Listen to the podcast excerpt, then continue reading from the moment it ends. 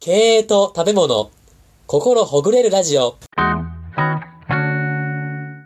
この番組は、合同会社、ロータステーブルの提供でお送りいたします。合同会社、ロータステーブル代表の小沼理沙が、食べ物という身近な話題から、経営にこじつけながら、食べ物にまつわる小話、エピソード、雑談、経営の極意まで、楽しく、コミカルに語る、明日の企業経営に活かせるトーク番組です。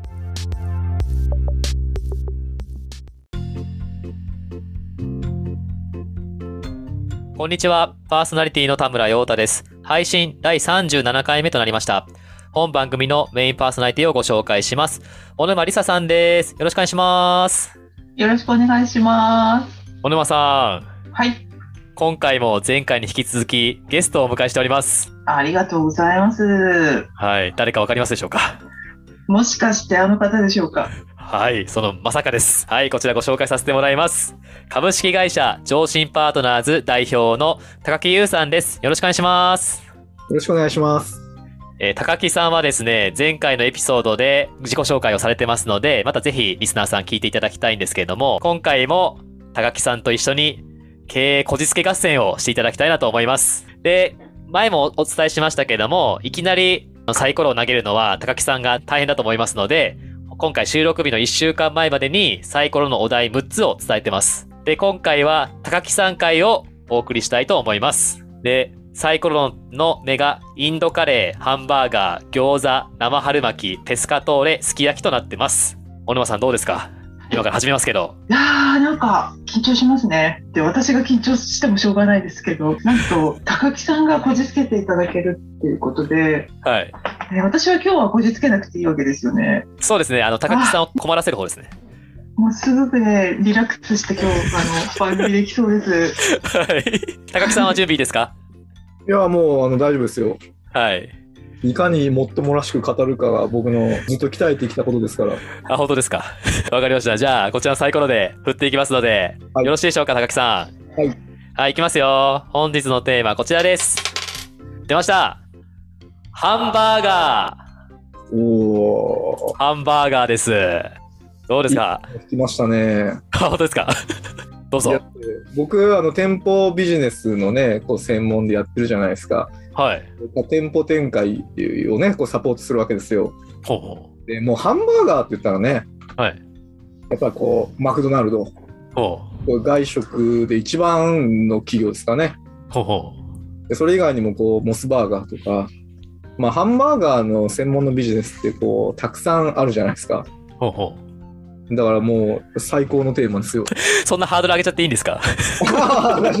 すよ僕これ、ね、初めてなんでこうどはういいう話しようかなってこうちょっとこう考えたんですけどはいはい。当たった食材のこう魅力が何なのかっていうのをねこうちゃんとこう考えようと思ったわけですよ、ほまあ、僕なりの捉え方なんですよねう。はいはい。で、まあ、あのハンバーガーって言ったらねだからこんだけこう世の中に広がったこう食材ではい。なんでね、あのハンバーガーがこんな魅力的なのかってこう考えるわけですよ。ほで、まあ、使ってるものって、食材ってそんな珍しいもんじゃないですよね。う。ほうほう。だってこうパンで言ったらね、あのコンビニだって売ってるし、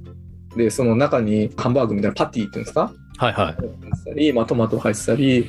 なんかこう、まあ一般的な食材がこう入ってるわけですよね。だけど、すごくないですかなんかそれが、あの、組み合わさっちゃうと、あんなハンバーガーみたいな、こうすごいのになっちゃって、ほう。で外食企業の中で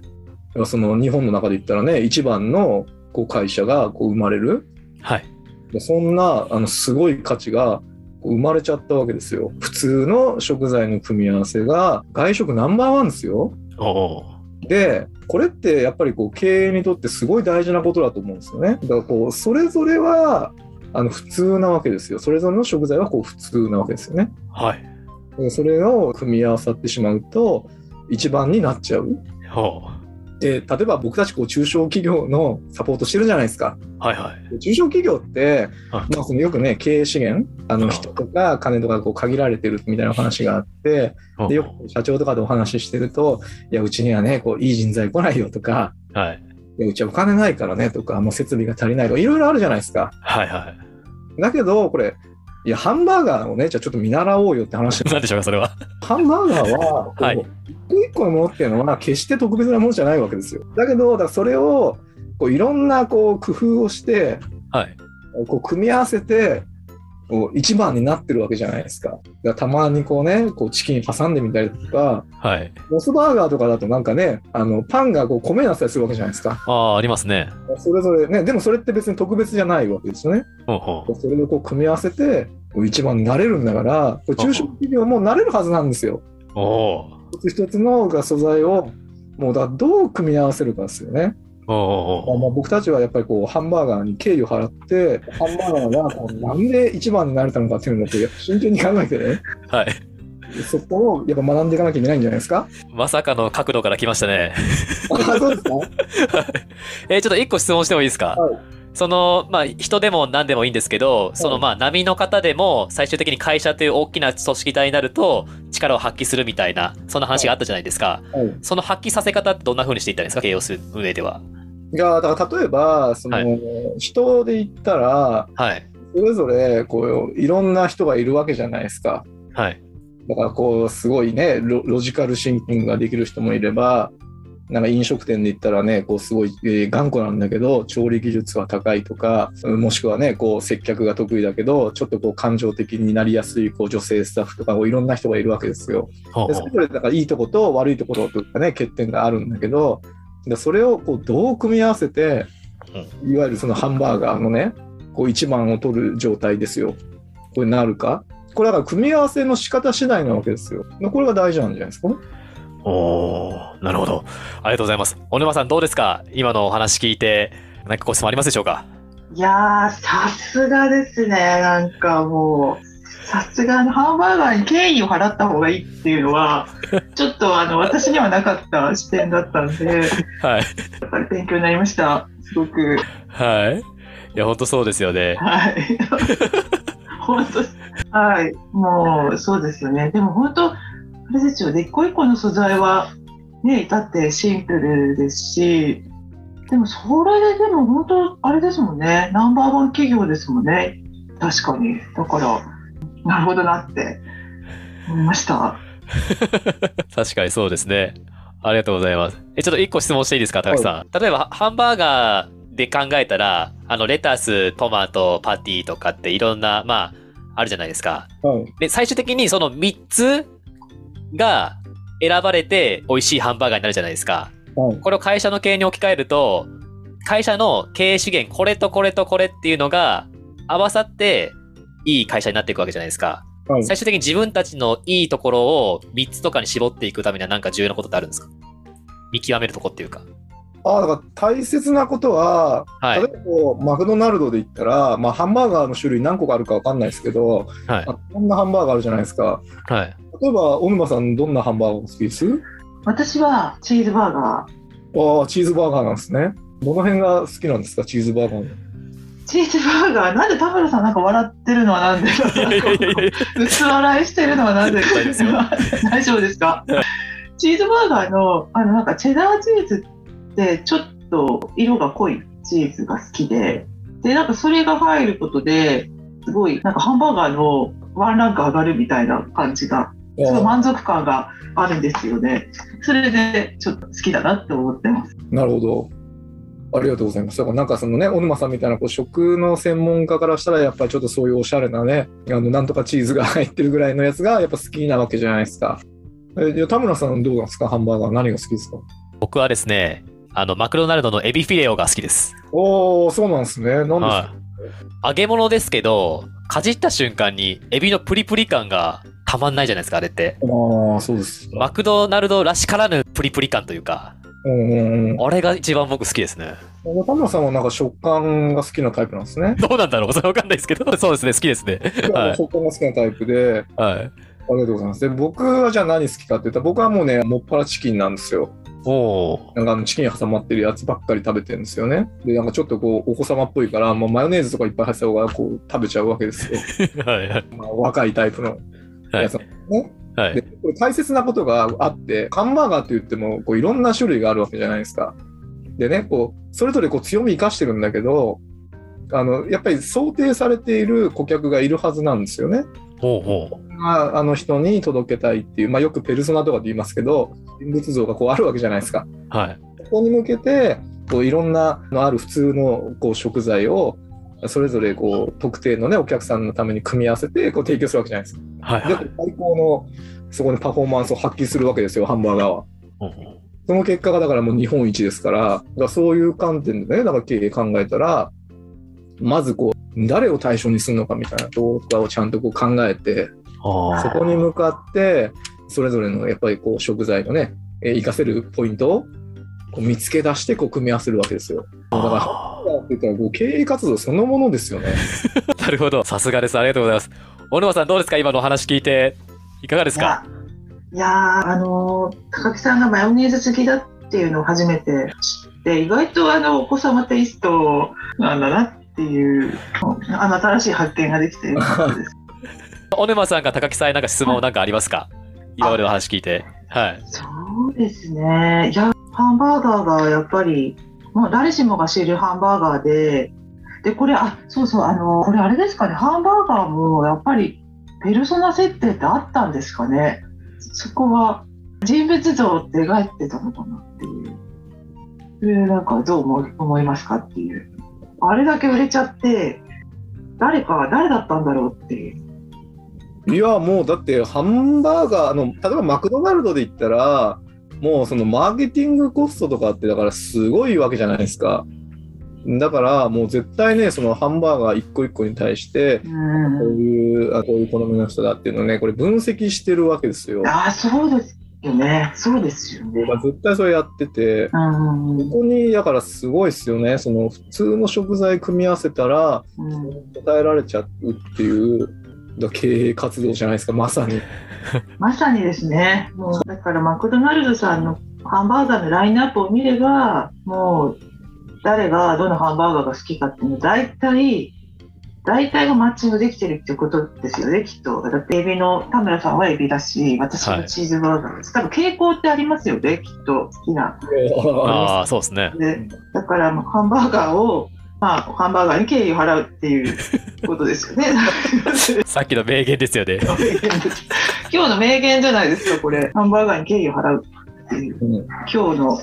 これまとめのことは私がまとめてもしょうがないのでそう高木さんがまとめないと 意味がそうでないんすでね。なんか高木さん、もう一個質問していいですか高木さんに。 はい例えば、ハンバーガーもペルソナ設定大事って言ってましたけど、はいハンバーガーって、やっぱ世界各国で食われてるじゃないですか。はいアメリカでも食べられてる、イギリスでも食べられてる、日本でも食べられてる、もうどこでも愛されてるじゃないですか。はい結局、ペルソナ設定してても、いろんな方に愛されるのがハンバーガーじゃないですか。会社に経営に置き換えても、ある程度ペルソナ設定大事ですけど、やっぱ売り上げ上げるためには、いろんな会社さんにこう、好かれた方がいいじゃないですか。はい最終的には、こう、広く愛されるようなハンバーガーみたいになる存在には、どうやったら会社はなれるんでしょうかもうだからそこはハンバーガーに全部答えあるじゃないですか。だっておハンバーガーって日本だけじゃなくてはい。全世界にあるわけじゃないですか。はい。で当然ねこういろんな人種の方がいるから好みって違うし多分ハンバーガーのサイズとかもそもそも違ったりするわけですよね。ああ。だからそれぞれの国にだからいろんなこうペルソナ像が設定されていてでそこに対してでもだから使ってるものが変わらないっていうところがこれ革新的で。おこの組み合わせによってそう全世界にこう展開できてしまってるわけじゃないですか。だかそうですね。ら何も変わったものじゃないわけですよ。だから結局日本の企業っていうのも結局その今ある資源をどう組み合わせるかでこうだから世界に行けるわけですよね。おお重要なことはだからそのアメリカに出すのかヨーロッパに出すのかちょっと分かんないですけどそこのちゃんとこうペルソナ像を設定してそこに最適化される形でだからその組み合わせでねおお持っていくっていうもうただそれだけでおだからもうハンバーガーってすごい可能性をだから示してくれましたね僕たちに。ありがとうございます。どうですか、小沼さん、今の話聞いて思うことありますかそうですねなんか結構この十数分の中でかなりハンバーガーって言ったなっていうハンバーガーハンバーガーって何回言ったかなっていう ことをちょっとふと思ってこれこの短時間の中でハンバーガーって言ったのは初めてだなっていうちょっとした感想です。いや、そうですね。ありがとうございます。え、もう一個だけ質問していいですか、高木さん。はいえその経営資源、今ある経営資源を見つめ直すみたいな話あったと思うんですけど、う具体的に会社の事業活動に置き換えたら、どんな風なプロセスで自分たちのこう強みをこうまず分かって、ペルソナを決めてって感じでやっていくもんなんですかどうやってやっていくんですああ、だからまず僕ははいどこを対象にするか、かはいだ。から本語で言ったらこう例えばどの、ね、国のどの地域を対象にするかってまずこう決めなきゃいけないですよね。だかおーらそこをちゃんと分析しなきゃいけないじゃないですか。これだから経営で言ったら環境を分析するわけですよ。はい。でそこに対してあの使えるだからハンバーガーの具材何があるのかっていうのをちゃんとこう、ね、整理してこれはだから企業の人とかあの設備とかじゃないですか。おーでだからハンバーガー、ね、どの具材があそこの地域攻めるのにいいハンバーガー作れるかってこう具材選定するわけじゃないですかだからそこでやっぱ初めて強みって出てくるはずなんですよおーだからどこ攻めるか分かってないとどれがねどの具材がいいのかもう選べないじゃないですかそこをエビ食わない地域だったらもうねそもそもエビ持っててもしょうがないみたいな話になるじゃないですかそうですね。ちゃんとこうねあの攻める地域を知ってから自社のこう強みがどこなのかっていうのをやっぱ考えるのが大事ですよね。ハンバーガーをねハンバーガーの戦略からこう学ぶとやっぱりそういうことが見えてきますよねでも。ああ。わかりました。ありがとうございます。小沼さんが拍手してます。 ぜひあの高木さんこのハンバーガーハンバーガーで知る経営戦略っていう本をぜひ、 はい今度出していただきたいあの引き出されて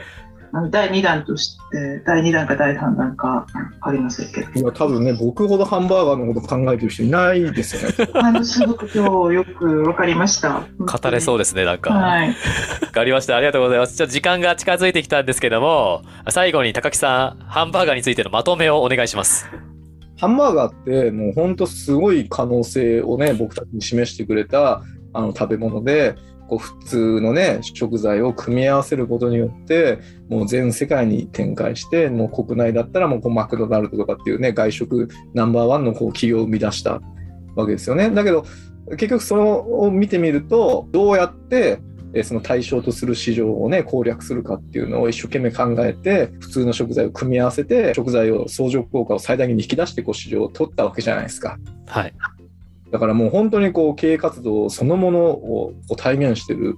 食べ物なんですよねだから僕たちっていうのはやっぱりそのハンバーガーに敬意を払ってやっぱりその戦略やり口を学んでね企業活動に生かしていかなきゃいけないなってことですよはい。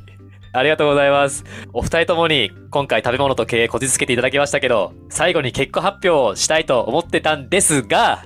い、もう二人とももう素晴らしいので、勝ち負けつけられません。前回、小沼さん言ってましたけど、もう現場の対応能力がお二人ともすごいなと思いました。そうなんですねいはい。やー勝ち負け合戦って言いな がら最最終的にはねまさかの展開であのやっぱりあのさすがこの番組ははいぐたぐただなっていうところがふわーっとした感じでそうですねいいじゃないでしょうか。はいあありがとうりござがいとうごます。ざいます高木さんどうですか感想をお願いします。今回の収録の。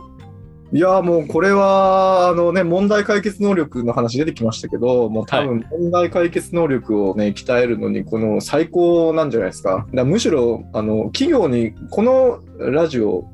のやり方をもうおすすめしたら勝手に従業員さん問題解決能力つくんじゃないですかって思いましたけどね確かに。すごいいいいい発言がありました ね、田村さん。これすごい励みになりますね。ありました。ね。本当かどうかは別として、本当に すごいめちゃくちゃ嬉しいですね。そうですね。はい。ありがとうございます。小沼さん感想をお願いします。あはい、あのなんか初めてゲストをお迎えしてはい。あの他の方のこじつけを初めて聞いてですね私は本当に改めて自分のこじつけ方を見直そうと思いましたなんか刺激を受けますよね。なんかね、すごいですね。受けましたはい。じゃあ次回以降の経営と食べ物をどんどんこじつけていきましょはいよろしくお願いします、う。お願いします。はい。本日のゲスト、株式会社上信パートナーズ代表の高木優さん、小沼さん、ありがとうございました。ありがとうございましありたがとうございました。